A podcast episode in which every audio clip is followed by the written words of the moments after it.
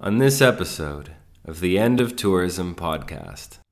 The virus found an extraordinary vector for its uh, diffusion worldwide through airplane passengers. And we have detected that the first person infected by the virus in many places, they were there as tourists.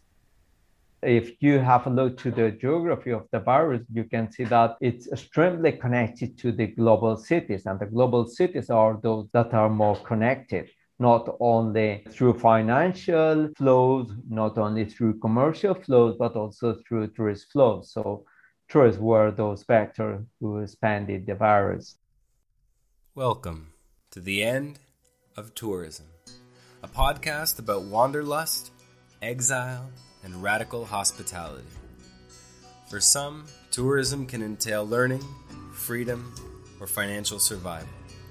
For others, it means the loss of culture, land, and lineage. Our conversations explore the unauthorized histories and consequences of modern travel. They are dispatches from the resistance. Our guest today is Dr. Ivan Murray Mas, an activist, author, and associate lecturer at the University of the Balearic Islands.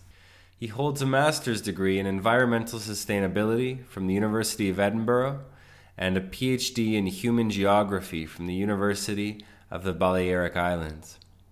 Yvonne is a father, a former fisherman, and a contributor and editor of many books, the most recent of which include Tourism and Degrowth Towards a Truly Sustainable Tourism, as well as hashtag tourism post COVID 19 lockdown touristification.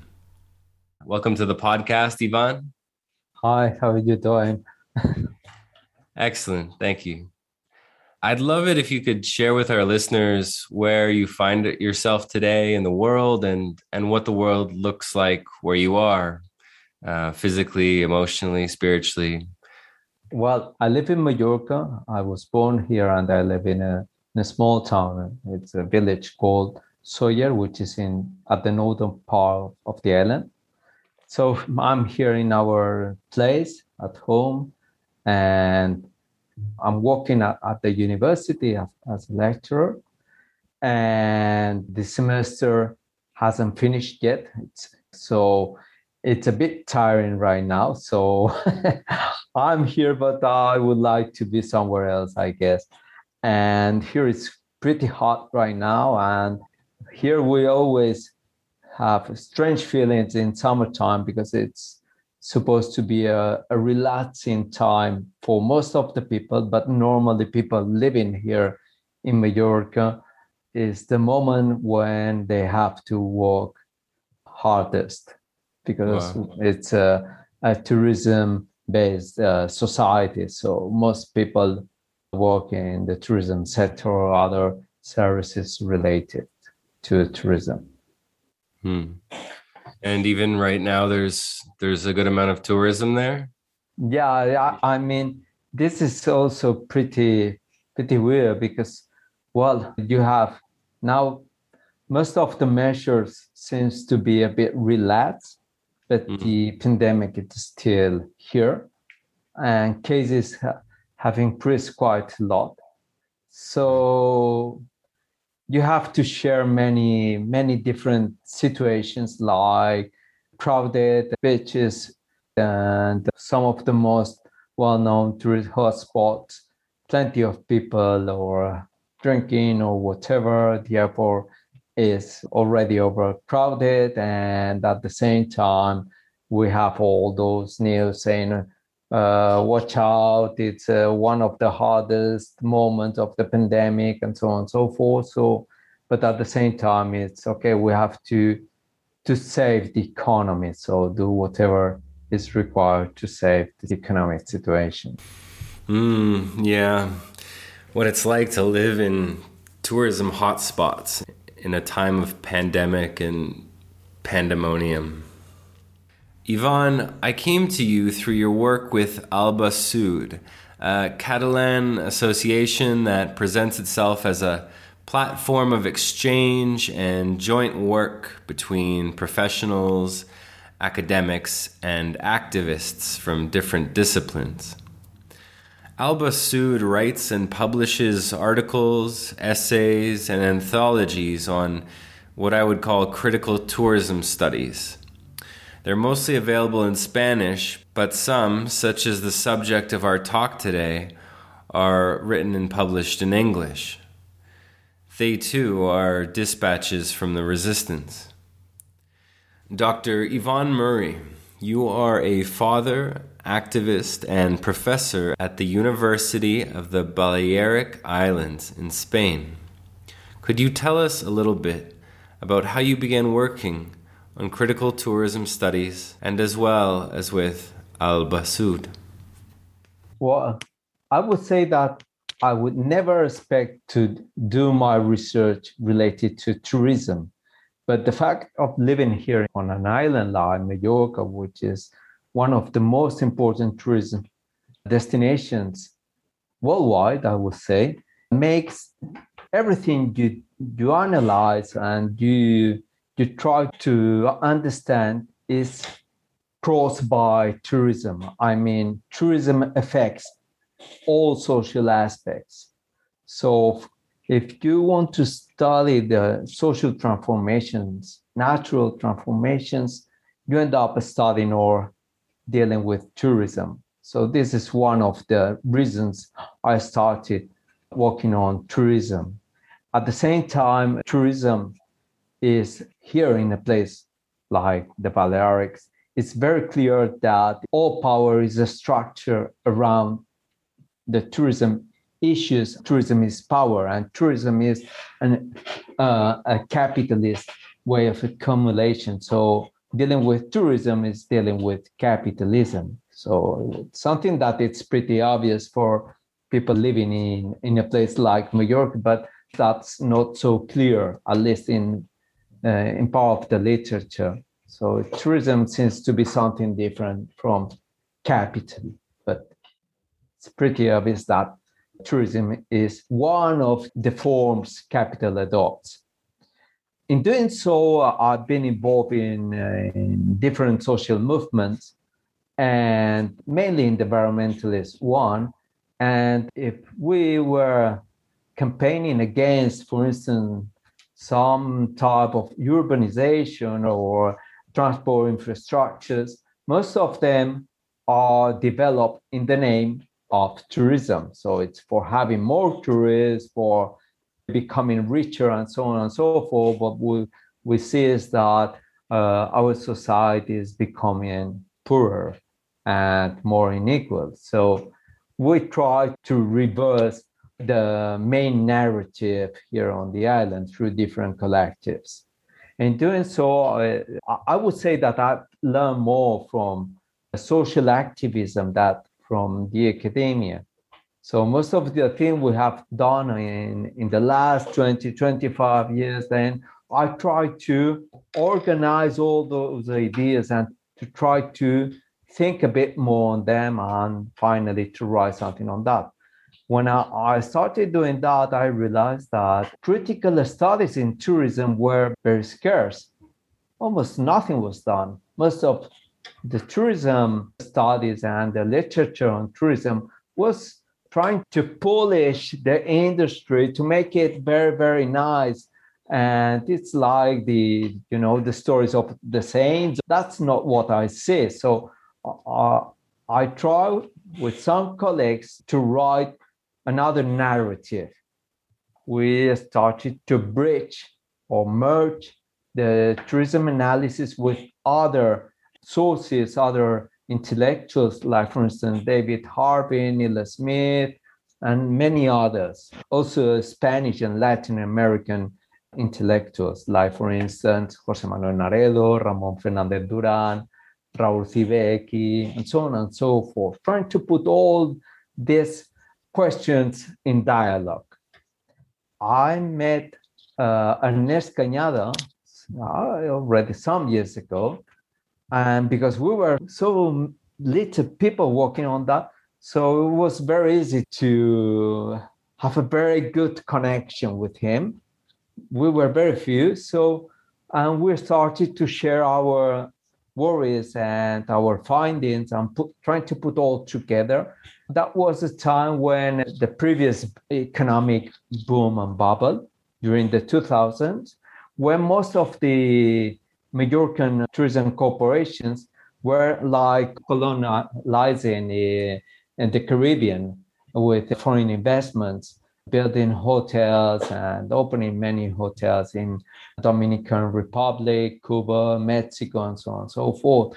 And what we attempted to do on those days was to share our knowledge from the academic point of view, but also from an activist point of view with other academics from those places and also to establish connections with other social movements in those places. So that's the beginning of our relations. And ever since we have had a, a very good dialogue and share many, many of other worries and thoughts. Amazing. And what do you think, Ivan, has changed in the last 10 years then in regards to tourism and how it's understood, both in the university and in the street? Uh, I would say that from 2008, 2010, things have changed a lot. I mean, I'm talking uh, during the 2000, but then from 2010, something like that, it's like a boom of uh, critical tourism studies, I would say, uh, mo- much more connected with grassroots movements. Uh, I think it's a, a, good moment now for this type of reflections. Mm. Well, what a thing to be able to find the others who share your understanding and perspectives on the world, and especially for people like yourself who live in, in the middle and in the midst of tourist cities and towns, finding solidarity amongst your your colleagues in order to deepen this conversation. And so, on behalf of our listeners, I, I, thank you for your willingness to be here with us today and to continue this really important work. Speaking of Ernest Cañada, the founder of Alba Sud, and yourself wrote this incredible essay prefacing a critical tourism anthology entitled Lockdown Touristification, which is uh, available on Alba Sud's website. And for our listeners, that will be available in the show notes as well. In the essay, Ivan, you and Ernest wrote how the tourism industry is deeply implicated in the emergence and spread of the COVID 19 virus, specifically as an enduring consequence of the 2008 economic crisis. Could you explain to, to me and to our listeners why that 12 year old crisis was so significant and how it might have led to the collapse of global tourism just over a year ago? Yeah, we have to look at the mirror and see that the 2008 crisis was a crisis related to the financial real estate sector. And after that, when the burst of the bubble, capital had to find and to look for new niches of accumulation. And tourism became a major fit, a solution for that capital. And in doing so, tourism became one of the leading economic sectors worldwide. And the hypermobilities globally expanded dramatically.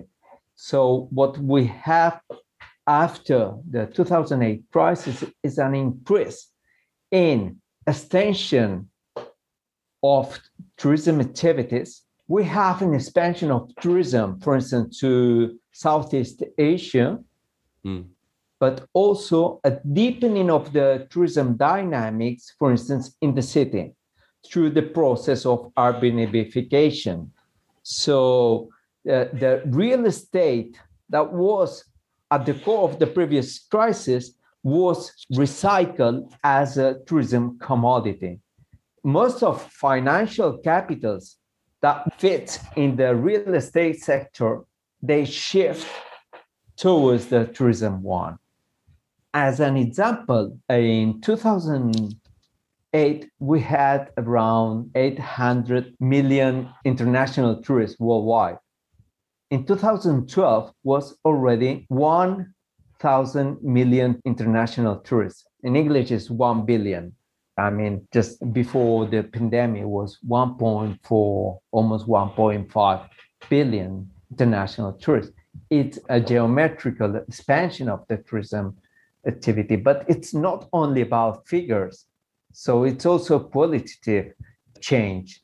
Mm. And it's a deepening of the tourism commodification of many places that weren't affected by those dynamics previously housing is an example. For instance, places that no one would thought about becoming a, a tourism commodity, like for instance, slums or other places in the world that now are subject to those type of dynamics. So this is what we had just before of the pandemic what happened with the pandemic and it's that most of the narrative is focused on the biomedical explanation but we have tried to focus our attention and trying to explain it in socio-political terms so it's not only because of the virus but the virus found an extraordinary vector for its uh, uh, diffusion worldwide mm. through airplane passengers and we have detected that the first person infected by the virus in many places, they were there tourists. Like, for instance, in Quito, in Ecuador, there was a person from Madrid who went there, or the first person in Taiwan that was a tourist from Wuhan, or the case of Ischgl in the Austrian Alps, which is a ski resort that was also the zero zone of the virus in Europe. So tourism has been extremely related uh, with the expansion of the virus. If you have a look to the countries who could control faster and easier the virus, are those who block their frontier, they, they close their airports, like for instance, New Zealand. But for instance, Europe, here no one wanted to close their airports until it was already too late. But not only in Europe, but also in most of the American countries and elsewhere. And if you have a look to the geography of the virus, you can see that it's extremely connected to the global cities. And the global cities are those that are more connected, not only through financial flows, not only through commercial flows, but also through tourist flows. So tourists were those vectors who expanded the virus. Mm. So in 2008, the collapse of the market that that collapse was absorbed by the tourism industry and expanded to such an extent that that laid the groundwork for the diffusion or spread of the COVID-19 virus. That's it. Wow. In the essay you speak of the spread of the COVID-19 virus and you know as you just mentioned how it arrived in different parts of the world and you write in the essay, you make the point that the initial super spreaders of the virus were actually European business executives. Now, living in a tourist town here in Oaxaca, Mexico, people who are critical of tourism love to point their finger at the everyday tourists, the ones they see on the street, the ones that are arriving from Mexico City or the United States. But they rarely see or understand the level of impact or influence that business tourism has in the world. Uh, why do you think that this aspect of tourism is, is so overlooked? Well, I mean, it's politically constructed, this type of criticism, which is much easier to point out the tourists as responsible instead of pointing to the capitalist structures of tourism. So that's something we have seen also, for instance, in some of the social resistances against, for instance, over tourism in some cities. In some cases, citizens criticize the presence of tourists, but they don't criticize as much the dynamics of the tourism capital itself. So in this sense, what we we think is that the proper critique should be built against the structures of the tourism uh, industry. One of the things we have highlighted is that an important part of the critiques against tourism has been focused on the tourist, blaming the tourist. This is uh, politically constructed. I mean, it's not something that comes from nowhere, but it has been politically constructed by some of the, the established powers. Hmm. Socially, it's easier to blame the tourist. The other, this is a very anthropological response.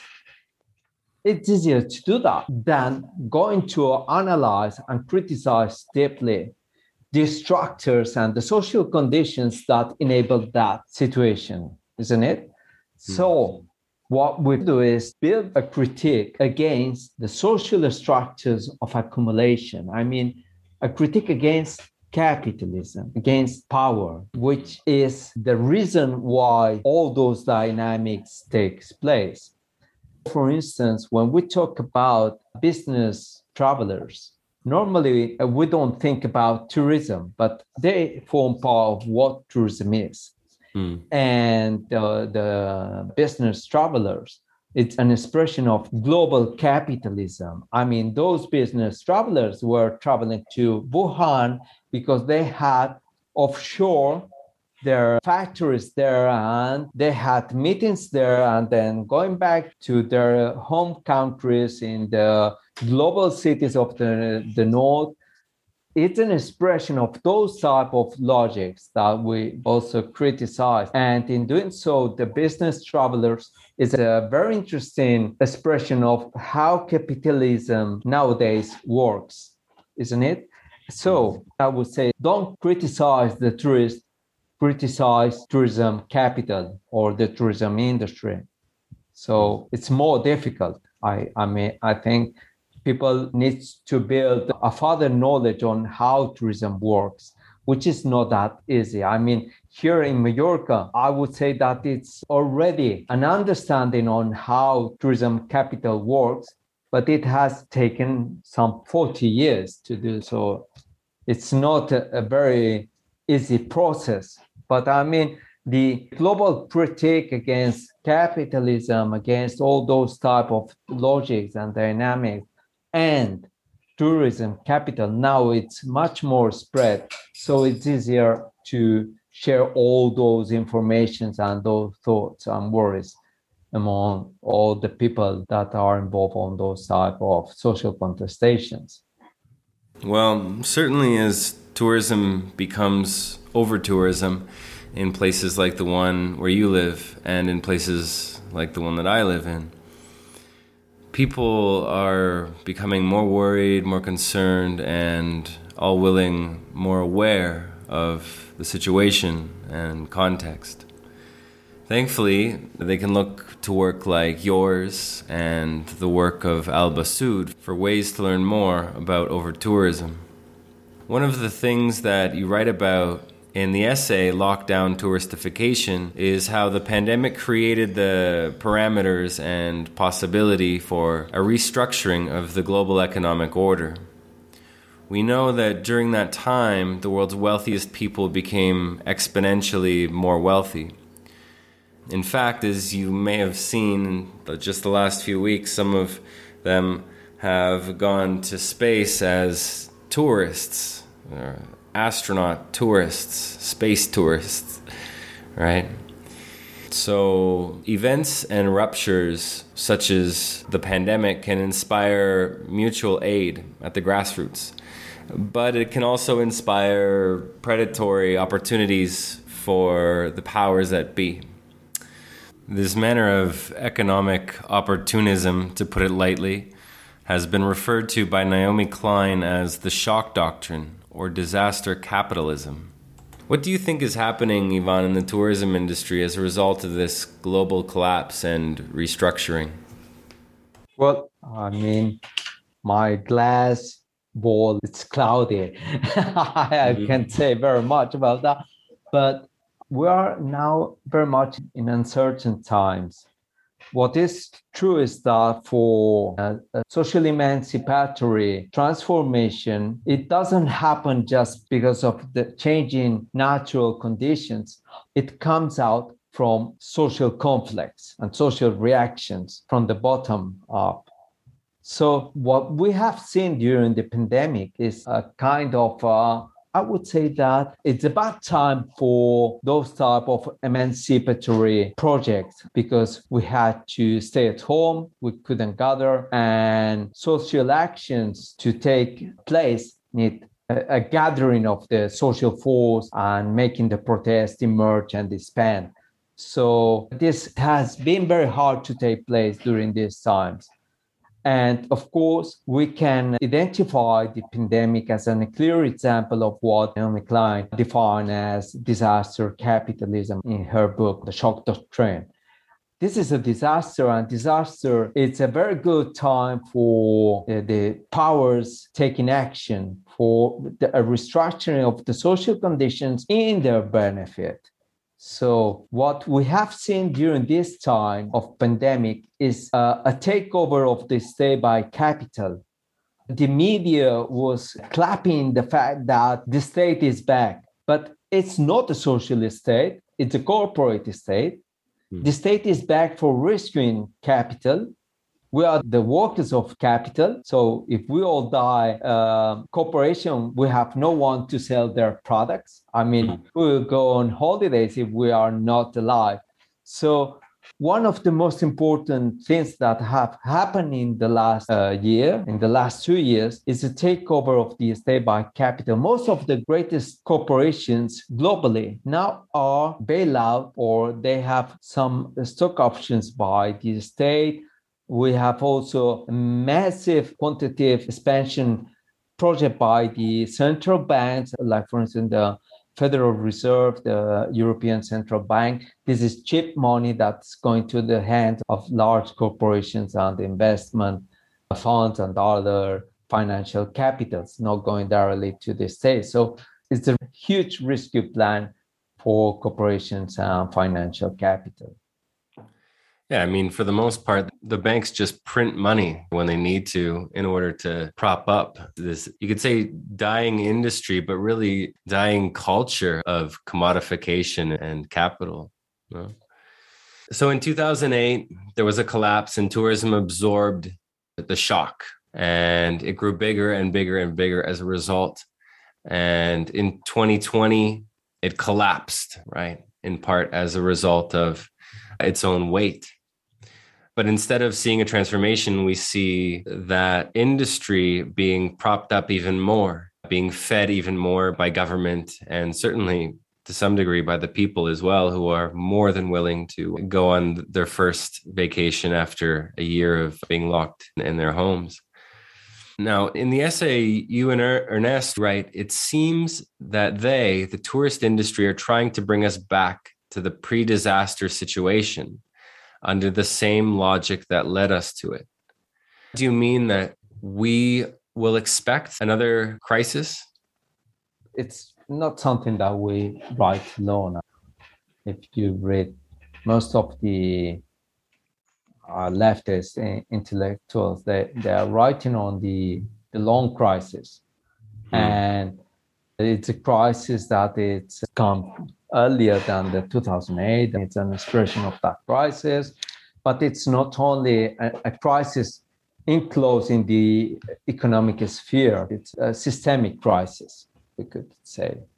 In words of Jason Moore, who is an environmentalist historian, he differentiates between developmental crisis and epochal crisis what we face right now is an epochal crisis. And the pandemic is just an expression of that crisis.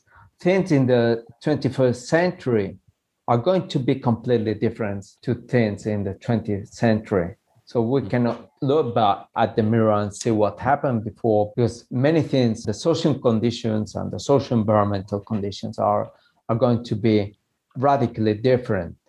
So it's not only about climate change that, of course, it's going also to affect everything. I mean, it's going to affect drastically capital.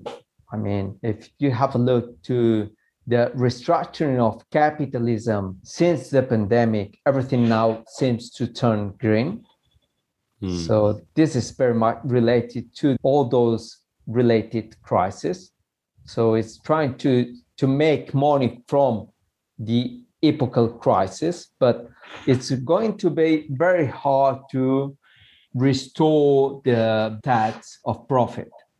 So for hmm. capital, it's going to be very hard.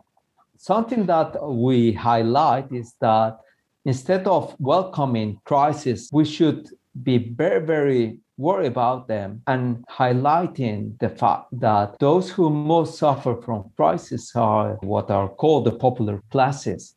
So crises affect the, the poorest people in the world. So we should not welcome them.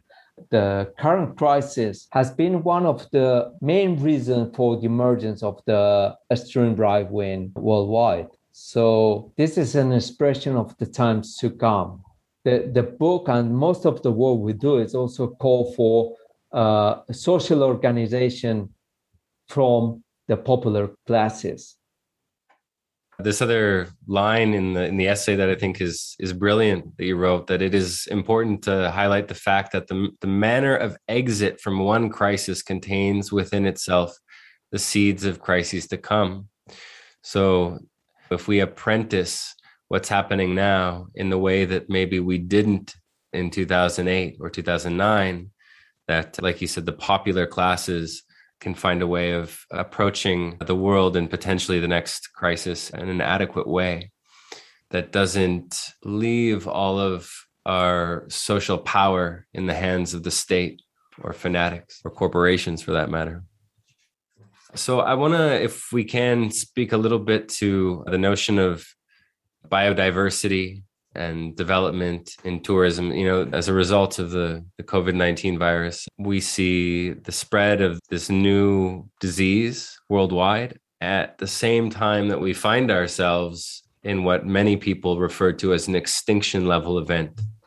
In it's a lockdown touristification. You write the greater the biodiversity the lower the risk of zoonotic spillover Therefore, the main protection against the spread of these diseases lies in the protection of biodiversity.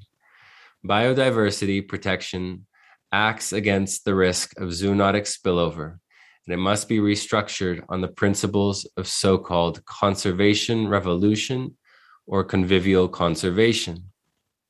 I think this is a really important aspect of tourism that goes unspoken in the mainstream. Could you speak to this a little bit for our listeners? Well, we have taken some of these ideas from other authors, like, for instance, Rob Wallace, who wrote an excellent book called Big Farms Make Big Flu. So, mm. if we think about the, the reasons of the pandemic, we go to the bad, which is the main vector of the, the spread of the disease. But why bats have spread this disease is because of the destruction of tropical forests and the destruction of tropical forests is very much related to the expansion of the big farms for pigs and so on, but also related to the expansion of palm trees plantations. So if we don't change, for instance, our planetary diet and the way we feed ourselves. This means struggling against the food industry or the agro-food industry.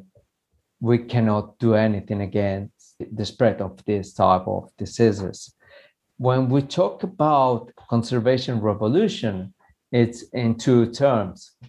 One is that we cannot pretend to protect biodiversity just by designating some areas like natural protected areas. So you protect an island of biodiversity somewhere and you forget about the rest.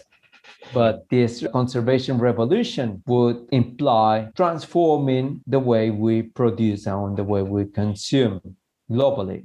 Not only the way we produce and consume, but how this production is organized. Because under the rationale of capital and profit, the only reason for organizing nature in this way is to take more and more benefits.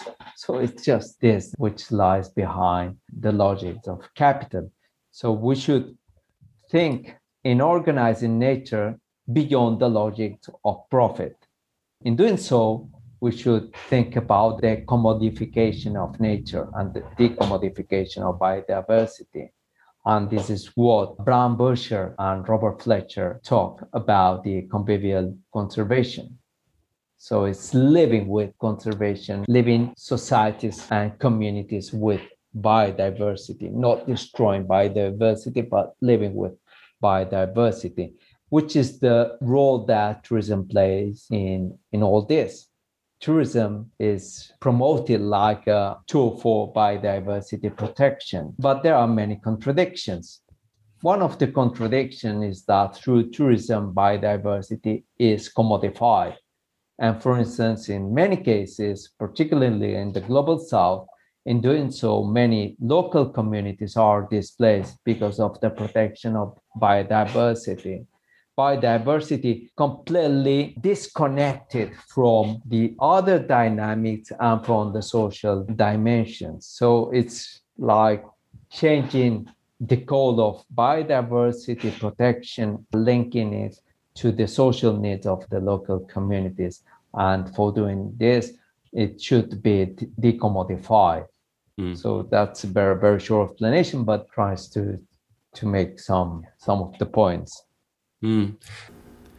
Ivan, I understand what you're referring to as ecotourism, but not the glorified ecotourism that most people know. Instead, the greenwashed ecotourism. From what I gather, there's often a, a forced displacement of local people and culture usually in order to create nature reserves. It reminds me of the way that indigenous people in Anglo North America have been dislocated and forced onto reservations for centuries.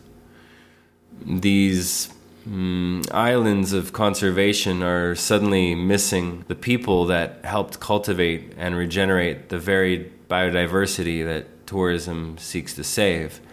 Is that right? Yeah, that's right. And we have plenty of cases. But at the same time, we should say that there are other cases, other experiences where conservation takes place at the same time that the local communities live in those areas living convivially living with nature or it's difficult to say the, the word conviviality in english it's uh, people don't use it that often but yeah. it's a beautiful word because it means to literally live together yeah that's it. It's living with living together.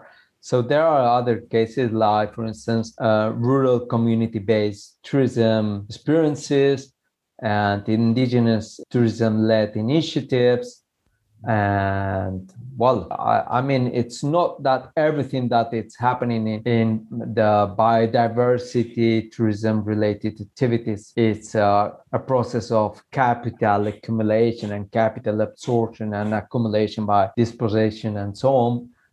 Mm. but we have to look at critically and try to look for the contradiction. That is something that i think it's important tourism happening in a, natural protected area doesn't mean that it's tourism beyond capital. Maybe it's the other way around. Yeah, I, I remember reading a, a, few years ago, I think it was a book by Wade Davis, the anthropologist, talking about how studies have shown over and over and over again that the survival or regeneration of biodiversity in a place where humans live or near where humans live is contingent on the diversity of human culture and human language in that place. So even if you have tourism development in a place, even if it's ecotourism or sustainable tourism or responsible tourism, if that tourism brings in tourist languages such as English or Spanish, if it slowly reduces or removes the local languages, that is, the diversity of local human language, then as those indigenous languages disappear, the biodiversity in the place goes with it. Yeah, that's right. Uh, Ivan, I have two more questions. Yeah, right. I'd like to speak a little bit about another subject that you write about in the essay regarding social movements. You write that undoubtedly the response to the current situation, the COVID 19 pandemic, goes far beyond tourism. It requires a global political intervention of a post capitalist nature to put a brake on the current neoliberal disorder and the dead end that most of humanity is heading towards. What do you see as being the most necessary steps forward in this regard, either on a global scale or on a local scale? Well, I think one of the most important things now is that social movements globally should reorganize and make a, a global claim for their demands one of the most important one is about the vaccine. I mean, it's completely unfair that in the global south, uh, vaccines are just delivered to a very, very slight portion of the, the population. So that I think that's one of the most important things then what we should have in our agenda is try to put control on all this public money that it's put on the table for the global rescue. I mean, it's a, a global project with public money for risking the economy. So why not taking this for a restructuring of the global economy? Particularly having in mind that this is like you know the, the gate to other changes that are going to happen during the, the following years. So climate change is not uh, a movie it's not a, a Hollywood movie. It's something that is already happening here right now. We see forest fires in Siberia, heat waves in, in Canada and North America and Europe. So all these things are happening.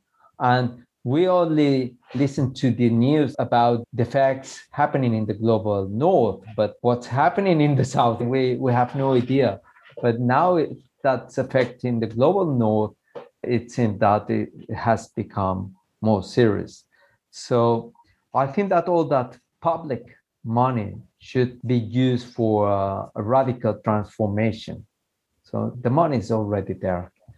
And so in this term, we make a call for post-capitalist transformation. So post-capitalist transformation means that we should think in organizing our societies beyond capital. I mean, it's not about destroying all the small activities or medium activity, family business, and all that. But for instance, the energy sector cannot be in hands of private corporations. When we talk about energy, we can talk also about, for instance, the human health cannot be in the hands of big corporations and all that. So it's I think we should reform completely our societies. And this is why we say that it goes beyond tourism. And something we see is that it, with the pandemic, the digitalization of the economy has also triggered and in relation to this digitalization is the process of robotization of work. So many works are going to be lost globally. So for this reason, we think that it's extremely important to connect many of the social struggles. I mean, the environmentalist one, the feminist one, the indigenous one, the peasant struggles with some tools. And one of these tools with a very political force is, for instance, the basic income. If we have a global basic income, and these struggles can be organized at different levels, but I think that if work is destroyed, uncertainty is not gonna uh, disappear. So people will have to have a, a, basic income for making their lives. Otherwise, social injustice is going to be unbearable if we live in a situation of extreme social injustice, then anything can happen. This is one of the things we think are very, very important. The other thing is our activities, our production system will have to reorganize in terms of proximity. For instance, will affect tourism. Why? Because most of the materials, like for instance, fossil fuels that have enabled global capitalism expand to the level we have faced in the last years has been feasible thanks to very cheap oil, very cheap metals, and so on and so forth, and a cheap atmosphere that has been already overpolluted. But it's now it's time of the end of all these cheap resources. So imagine the tourism industry with expensive oil paying 3,000 euros for a flight from London to Mallorca. Who would go to Mallorca? The rich ones. But tourism is a massive business, it's a mass tourism business, it's the economies of a scale. Without that, it doesn't work. So all the industry, not only the tourism sector, but all sectors will have to, to reorganize radically. So we are facing a, a very interesting time, but also it's a time for radical transformation of all our lives. I mean, we're talking about some economic spheres, but it affects all our social dimension and yeah, I really appreciate your willingness to say we'll have to. These industries and and the people in the world, both locally and globally, will have to change yeah. and not just would have to. No, but something that is important is to bear in mind the class dimension. It's not that we have to do in the same way, but we will have to reorganize, but taking very much into account the class differences Hmm. So I think this is something very important because many times most or some environmentalist discourses avoid the class dimension and it's like okay we have to reduce our ecological footprint okay thank you very much but we earn our family 600 euros and we can hardly pay our bills so what do i have to reduce i have nothing to reduce i hmm. cannot live on that so this is something that we have to pay strong attention on that. Absolutely. You know, global air travel amounts to something like three to five percent of, of annual climate change, which is substantial. But it said the majority of that climate change consequence or impact was caused by business travel, by elites, essentially. Mm. So often when we speak of this need for change and, and this this moment of radical transformation we often at least i do uh, from time to time forget about uh, the role of tourists and the role of tourism workers in this change in this transformation in the essay you and ernest point out that millions and millions of tourism workers lost their jobs and in part because there was no protections around their work that the vast majority of them were freelancers or considered disposable labor. Now, as tourism starts to return, however precariously, these people will seemingly get their jobs back, or some of them, or other people will take their jobs. But those jobs will be filled, and maybe not like before, but certainly to some extent. And so, what can tourists and tourism workers, what part can they play in, in this kind of radical transformation? Do they simply refuse to, to work in tourism? Do they simply refuse to take vacations? Interesting question and difficult to answer. In relation to the tourism workers, I, I, would have to say that they have been organized for a long time, basically in claiming better job conditions what we have seen in the last 20 years in relation to the process of neoliberalization is that tourism work has been one of the most precarious sectors. And precarization has been uh, one of the key elements of the tourism industry. Without precarious conditions, tourism capital would have not all the profits and benefits they have in the last years. So I would say that tourism workers have been organizing in the last year, claiming better job conditions, and this means less hours and better pay. In tourism, What we have also is that it's a very gender activity. Most of the workers are women. Mm. So they have less power in negotiating than men because it's a very patriarchal sector, again, particularly in the global south. But we have to say that after some campaigns, the workers in the tourism have been starting to claim for this better conditions. What's happening with the pandemic is that many workers, as you say, lost their jobs because they had this type of contract that can dispose people without paying for that. And now that the activity is restarting in some places, jobs are filled again, but the same people or by others. What we have seen is that in some places where those workers had some type of social protection, like for instance in Spain with a plan for an income secured by the state, workers are in power and they have like this type of precondition for negotiating if they want to go back to their jobs or not. We have seen some news in from the United States and other countries, European countries, about restaurants like for instance McDonald's and others that cannot recruit workers and they they don't understand why. And workers say, okay, if you pay better, maybe I will take this job. But as far as I, I get some kind of payment from the state, and this is enough for me, uh, I will not take this shitty job. We have related this experimentation as an example of what could happen with the, the basic income. And with the basic income, uh, uh, workers would have more power of, of negotiation in front of the corporations. So that's an interesting example. Another way tourism workers can organize is through controlling their activities. This is one of the main claims of the union laborers in the 19th century uh, is not working for someone but becoming your boss. I mean, working for yourself. But this also has their contradictions because then you can become a self-exploited worker and working for other and so on. But we have some examples, for instance, the Bauen Hotel in Argentina, which is a workers' cooperative who take over the hotel after the Argentinian crisis in 2003, and they manage the hotel by themselves.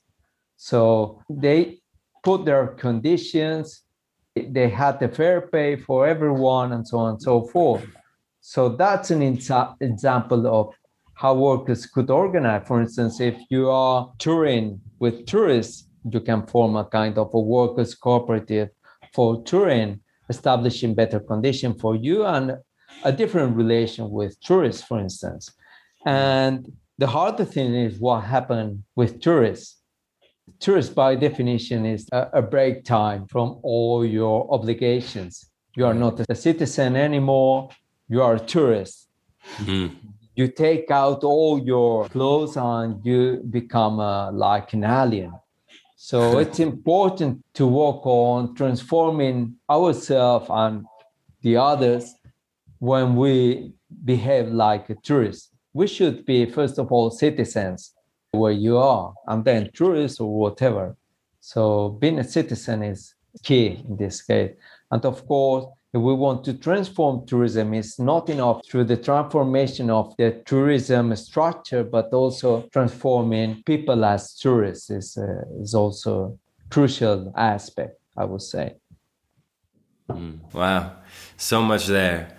So we focus on the importance of organizing as workers first and then working towards deeper understandings of the industry, of the context of the world that the industry exists in, and how we might affect change in that way. I remember last year there was an article about an oil workers union that uh, decided collectively that they would risk or lay down their job security in order that the industry or their very jobs might go green.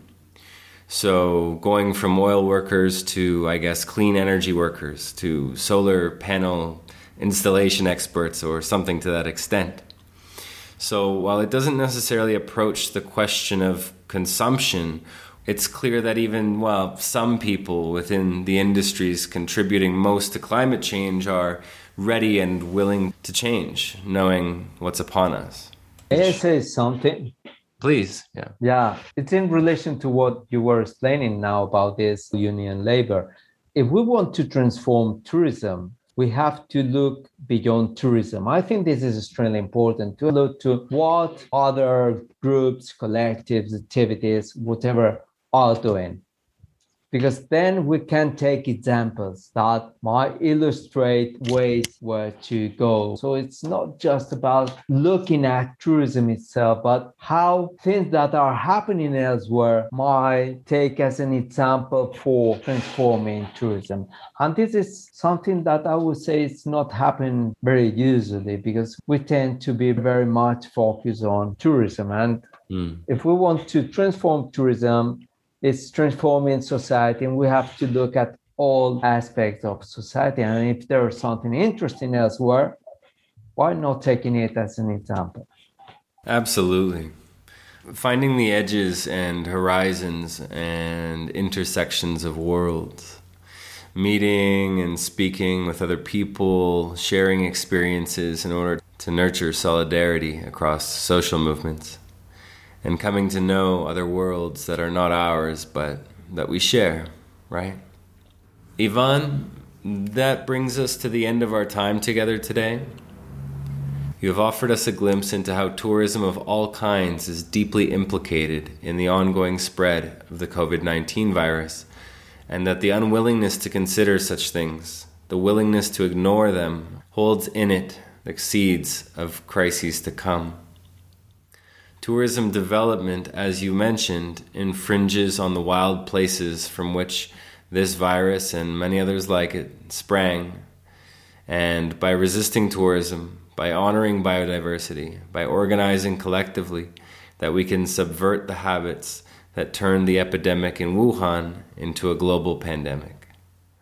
I want to thank you on behalf of our listeners for your time, for your work with Alba Sud and at the University of the Balearic Islands. I can see that much of your conviction comes from you being a father to a young child who is probably already growing up in an over touristed place. I want to also thank you, Ivan, for joining us in English and speaking a language that is not your mother tongue. The official language of tourism is undoubtedly English, and so this is, I think, a little olive branch from other cultures, from over touristed places and peoples, from you there, Ivan and the Balearics, to our listeners on all sides and all corners and in all parts of the world. Ivan, are there any final words you'd like to share with us? Anything regarding your work or the work you do with Alba Sud? Well, actually, just to, to let you know that you can download our last book, Lockdown Touristification, free of charge from Alba Sud. And there are other studies that are also free. And we are organizing frequently workshops and some meetings, also in relation with a uh, broader coalition transforming tourism. You are welcome to join us in this task. So, and thank you very much for the invitation. It's a real honor for us to be able to have you on. So, thank you. And all of the information around Alba Sud, their events and, and publications will be available through the End of Tourism website in the show notes and homework, as well as the essay Lockdown Touristification, which, as you said, can be downloaded for free in English. Bueno. Thank you. Thank you again, Ivan. No, you're welcome. Uh, I uh, hope you have a wonderful weekend and yeah, we'll be in touch. Ciao. Thank you for listening to the End of Tourism podcast. If what you heard had its way with you, if the arrows hit their mark, click subscribe on Spotify, Apple Podcasts, or wherever you're listening. To go deeper, join us at theendoftourism.com and follow us on social media under the handle The End of Tourism.